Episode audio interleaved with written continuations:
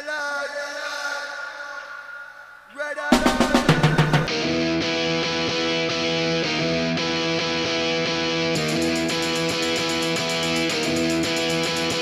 was slinging pawns at a B&B when he had an epiphany. And they complained about time too about not playing D&D. It was free for all, and I heard him say, "Keep off my Borderlands." But just sit back and let Spencer do his trick, cause you're incapable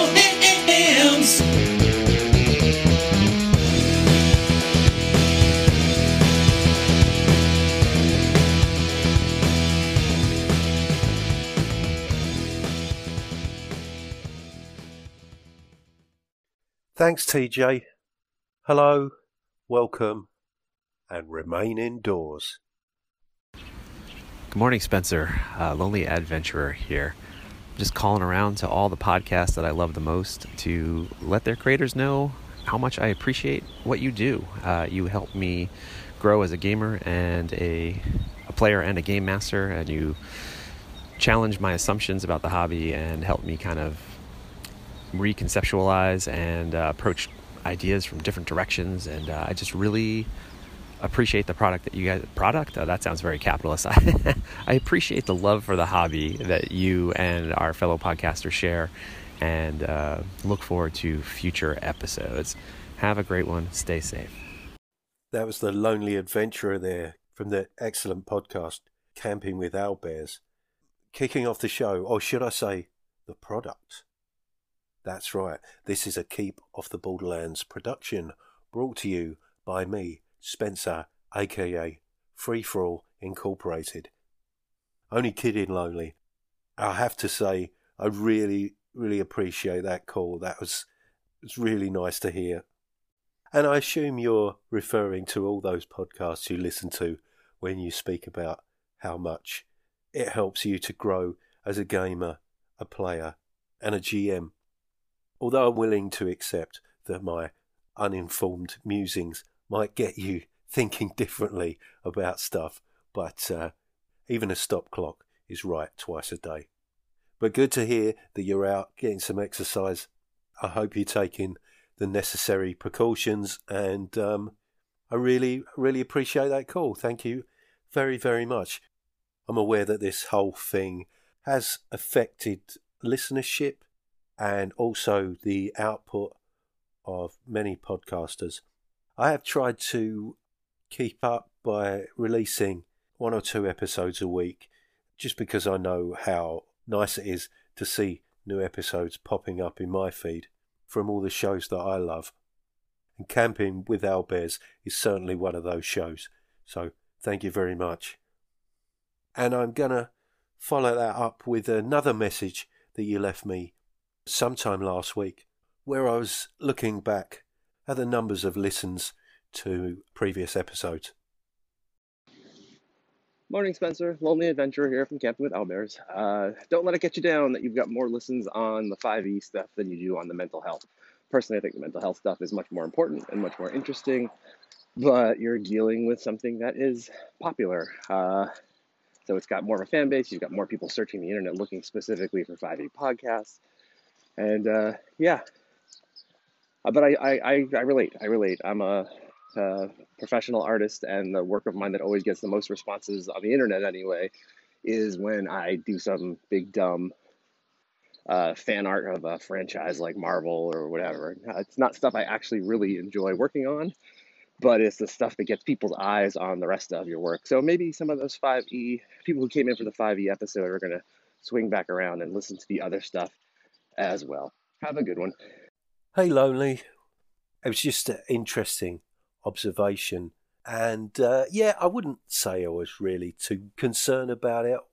I think I said I was surprised, but it's no real surprise if you think about it for more than a second. Certainly not really a surprise that it's more popular than other episodes. I guess I was more surprised by the actual number of listens that episode got, generally speaking.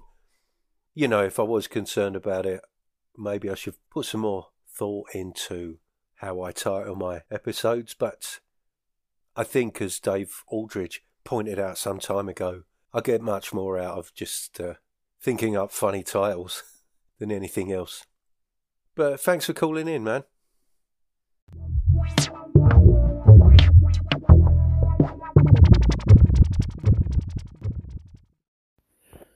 Hi, Spencer. It's Lieren from Updates from the Middle of Nowhere. Oh my gosh, I love the podcast, more or less. It's about statistics and not specifically about the virus, but they have had some great episodes lately.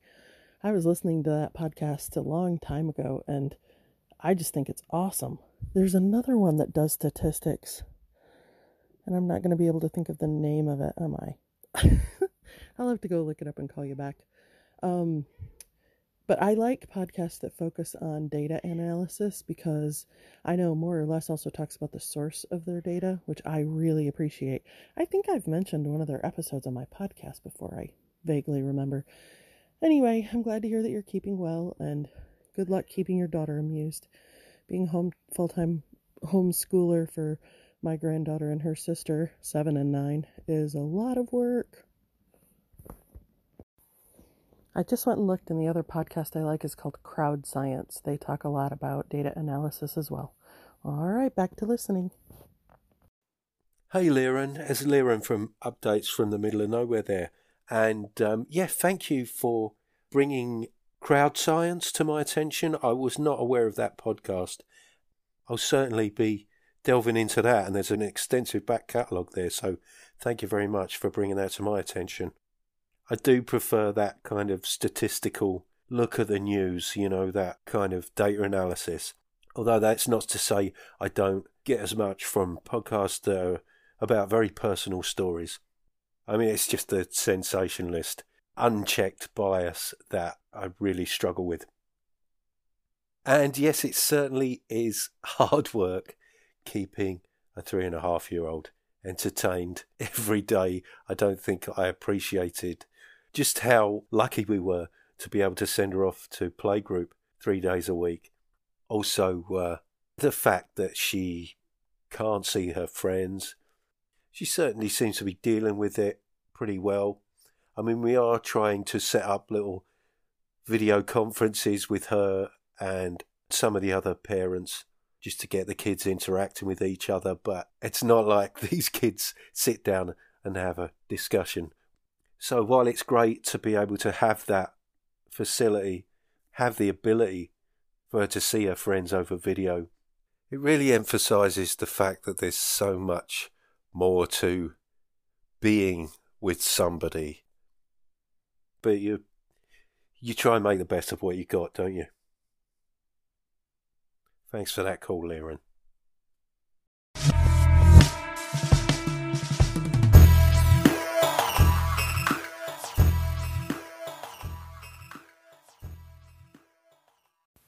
Hi, Spencer. Layers, layers, and layers. That's what I like to see in RPGs. That that's the thing that's going to get my attention and keep me coming back for more. I'm also interested in the idea of verticality. It puts me in mind of obviously the things you were talking about, but Necromunda, uh, the spire, the the sump where everything drains down to. It it ties in with that idea of urchins and your uh, mudlarks that you were talking about. Love all that stuff. The the kind of hierarchy, and you mentioned Brazil, and, and there's so many examples of of this this kind of um, strata and the, the idea of the strata of society. There's strata in your games, the classic dungeon. You've got to have layers. I love layers, man. So cool. Thank you, Colin. Colin Spikepit Green there. Yes, strata. I yeah, I like that. Interesting that you mention Necromunda there. It's something I'm not familiar with. I'm wondering if there might be a source of information about that setting for somebody who might not necessarily be interested in playing the game itself, if you know what I mean just for pilfering ideas. But what I get from that is there's kind of disorder at the bottom and order at the top, this hierarchy. But I'm I'm sort of more attracted by the idea that this concept of top down order, kind of higher management in control of what's beneath it. I, I love the idea that that's an illusion, a belief that they're actually managing what's going on. And, and this sort of opposing idea that order is actually an emergent phenomenon, an organizing principle arising from a sort of a perceived chaos from like a spurned underclass. And they are actually what is giving order to the world above them. And this sort of tension between top down managerial order in conflict with this organizing principle bubbling up from below. I need to think a bit more about that. Uh, but thanks very much for your call, Colin. Hey, Spencer, Jason here. Enjoyed your last episode, especially the ending there where you kind of expanded on your thoughts of Electric Bastion Land. There's also a ton, a ting of um, Snowpiercer in there too, right? Um, and also, although your initial when you start talking about the, you, you know, societies on top of each other and the forgotten people in the medieval mind, you made me think of a movie which I won't mention the name of it, but maybe you'll know the name of it. I, I do know the name, but it's it's kind of a. We'll, we'll see. I'll, I'll I'll give you a quote from the movie, and we'll see if you know what the name is. So we'll play it like a little game. Anyway, it reminded me of a movie where one character's dialogue consisted of the doors, the doors. Jason from Nerds RPG Variety Cast there, and thank you very much for that call, Jason. Yeah, I'm. I've been racking my brain. I feel as if I should know where that quote is from, but as usual, the film itself escapes me. You mentioned Snowpiercer there, which is quite interesting for a few reasons. Firstly, because it's a film I did enjoy when I saw it, but I think I need to go back and rewatch that because my takeaway from it was that it was quite a simplified depiction of a class system. And for anybody who's not familiar with that film, watch it because it is it is an enjoyable film. But you've got the uh, the lower classes at the back of the train, and Chris Evans takes it upon himself to make his way up to the front of the train and you go through each carriage represents a different class of people. And that very much ties in with what I was saying about J.G. Ballard's High Rise, which is also a film that um, is an is another one that I have to revisit because, as I said, I've been enjoying the audio book, but I wasn't quite sure what to make of the film, and I think I might appreciate it more once I've finished the book. But uh, yes, yeah, Snowpiercer was obviously directed by Bong Joon Ho, who most famously directed Parasite, which picked up all the awards at the Oscars this year. And that is an incredible movie. And I was going to mention that when responding to Colin's message because it depicts the verticality, the, the strata of society.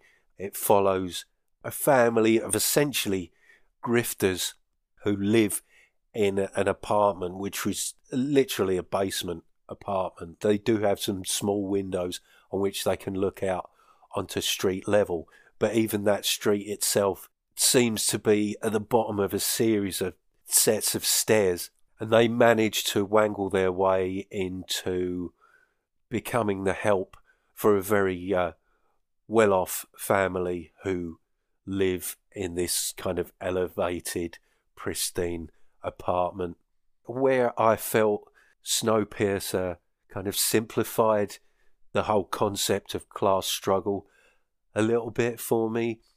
Parasite is far more complex in the sense that it's not entirely sure what the actual title Parasite is referring to, whether it's this this family of grifters who are sort of leeching off of this wealthy family, or whether it's the fact that the family are wealthy because of the exploitation of the lower classes and this whole idea of uh, servitude. And it's one of those films that unfolds in a very surprising way. You never really know where it's going to go. I certainly feel that it deserves all the attention it's had. Anyway, thank you very much for your call, Jason. But all this talk of class brings me nicely to a message I received from Che Webster. Take it away, Che. Hey Spencer. It's Che. I just wanted to say uh, I've been listening to your episode on Bastion and um, you know Electric Bastion Land stuff, and I was really gratified to hear that you focused very much on the world and the vision that you had of, of Bastion. That was fascinating to listen to, and really got me thinking about how I view London as well. Um, but I couldn't help but feel there was a real political kind of edge to your approach, and, and it fascinates me. And it made me realize that, you know, whilst many people might enjoy their very simple you know, that's kind of total escapism elf game. Um, I don't know. I'm with you on wanting a little bit uh, more, and perhaps there's a little bit of social social commentary going on there. I don't know, but I was fascinated. I enjoyed it, and I just want to say thank you. I hope you're well, man. Um, it is a weird time, right? So be well and game on. Thank you very much for that message, Che. Che Webster there of Roleplay Rescue. Yes, I think I've said before, I do you know, I appreciate that some people like their games to be quite straightforward, black and white, good versus evil. I very much lean towards the grey areas, sort of ambiguity, dealing with ethical dilemmas, matters of conscience, and stuff like that. Well, for me, that's what playing a character is all about. As far as the setting being political, I certainly hadn't set out to be political a lot of the influences there that I touched on are satirical and obviously political in nature, and therefore that comes through in the way I view the city of Bastion. But I feel it, it goes a little deeper than politics. It's more of a philosophical position for me about the nature of being, what it is to be human, and how we organise ourselves, and and I feel to kind of reduce that to politics is an oversimplification. I'm sure it's no surprise that I lean to the left, and that obviously comes through. But my intention is not to push any kind of agenda. I certainly like to keep a an open mind, and there's nuance in everything. So yeah, there is political satire in there, but there's also existentialism, there's also absurdism, because that's what that's what interests me. Thank you for that message, Che. And I also really appreciate the message you sent me earlier in the week. Apologies if this episode feels a little bit disjointed. I recorded it over several days. I just hope it isn't too erratic. But um, as I may have already said, has been a little bit more of a struggle putting episodes together, you know, just because we're all at home together and it's difficult to sneak off for uh, any significant period of time. And, uh, you know, I like to make myself available during the day and by the end of the day, quite, quite often, I'm, uh, I'm just not feeling it, you know. There have been good days and bad days sometimes uh, I do feel the whole sort of situation is a little bit overwhelming. Uh, but in the grand scheme of things, my situation hasn't changed significantly. I'm I'm aware I've been saying remain indoors, which is a reference that may not be familiar to everyone listening. It's uh, something from a sketch by Mitchell and Webb. I don't know if my American friends are familiar with their work. They were both in something called Peep Show, which was very popular, but they also had their own sketch show. Um, they had a they had a sketch that was a game show set in a post-apocalyptic world, which was uh, amusingly grim uh, just the idea of the fact that there was still a place for game shows in this dying post traumatic world where contestants would often run screaming from the studio because of flashbacks and stuff like that. And it was just one of those things that really made me laugh in its kind of just in its bleakness. While I say remain indoors, obviously I'm aware there are a lot of people out there who are still having to go out to their places of work. I know uh, Rob C's been off. Rob C from Down in a Heap, who's actually contracted the virus by the sounds of it, but he seems to be doing okay. So, uh, yeah, if you're listening, Rob, hope you're well soon. I know Jason is having to do extra shifts, and work's been uh, a bit crazy for him, and he's unable to. Well, I don't think he's able to play anything at the moment, which uh, obviously doesn't make things any easier. And then there's um, Tim Shorts from Gothridge Manor working with the homeless, I mean, that's got to be a tough gig at the best of times, but it must be especially challenging right now. Um, man, I don't know how you do it. So, uh, basically, hats off to anyone who's out there working in the health sector or in stores, having to deal with people who may not be in the best frame of mind right now and just yeah, just people who are having to be out there getting on with it despite everything that's going down, and also to those who are unable to work and obviously subsequently not got money coming in, and I mean that's got to be just as equally tough.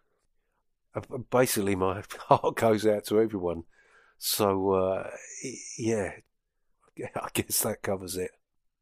Please um, just take care of yourself, okay?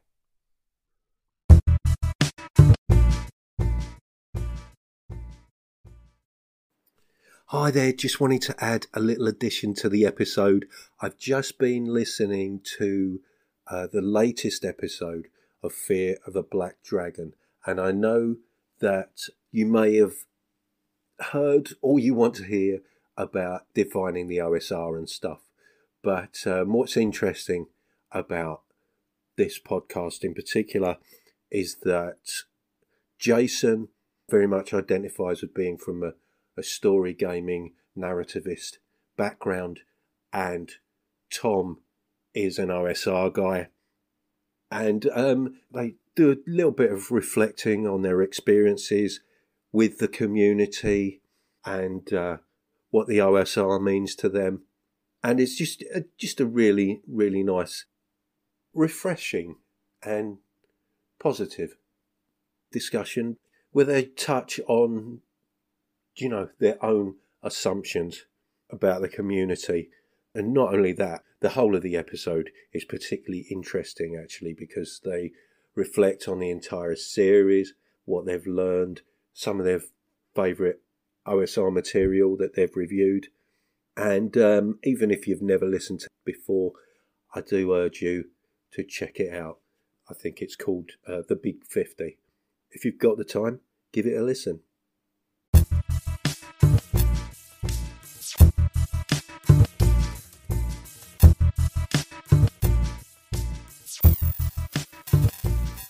Well, thank you very much for listening. Thank you for your calls. If you want to leave a message, please click the anchor link in the description or if you prefer to contact me by email, there's a link there to spencer.freethrall at gmail.com. You can find me on Twitter, MeWe, Instagram as Freethrall. There's a Keep Off the Borderlands Facebook page. Also, in that episode description, you'll find a link to TJ Drennon's Patreon.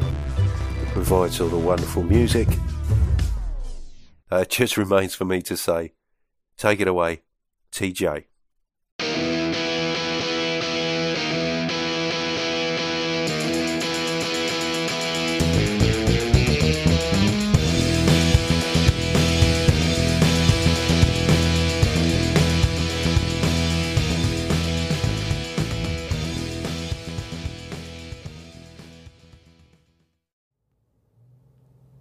Warning if celebrating the sound of dice hitting the table and pondering the meaning of the many acronyms within your player's handbook doesn't cure that burning sensation, please see your doctor.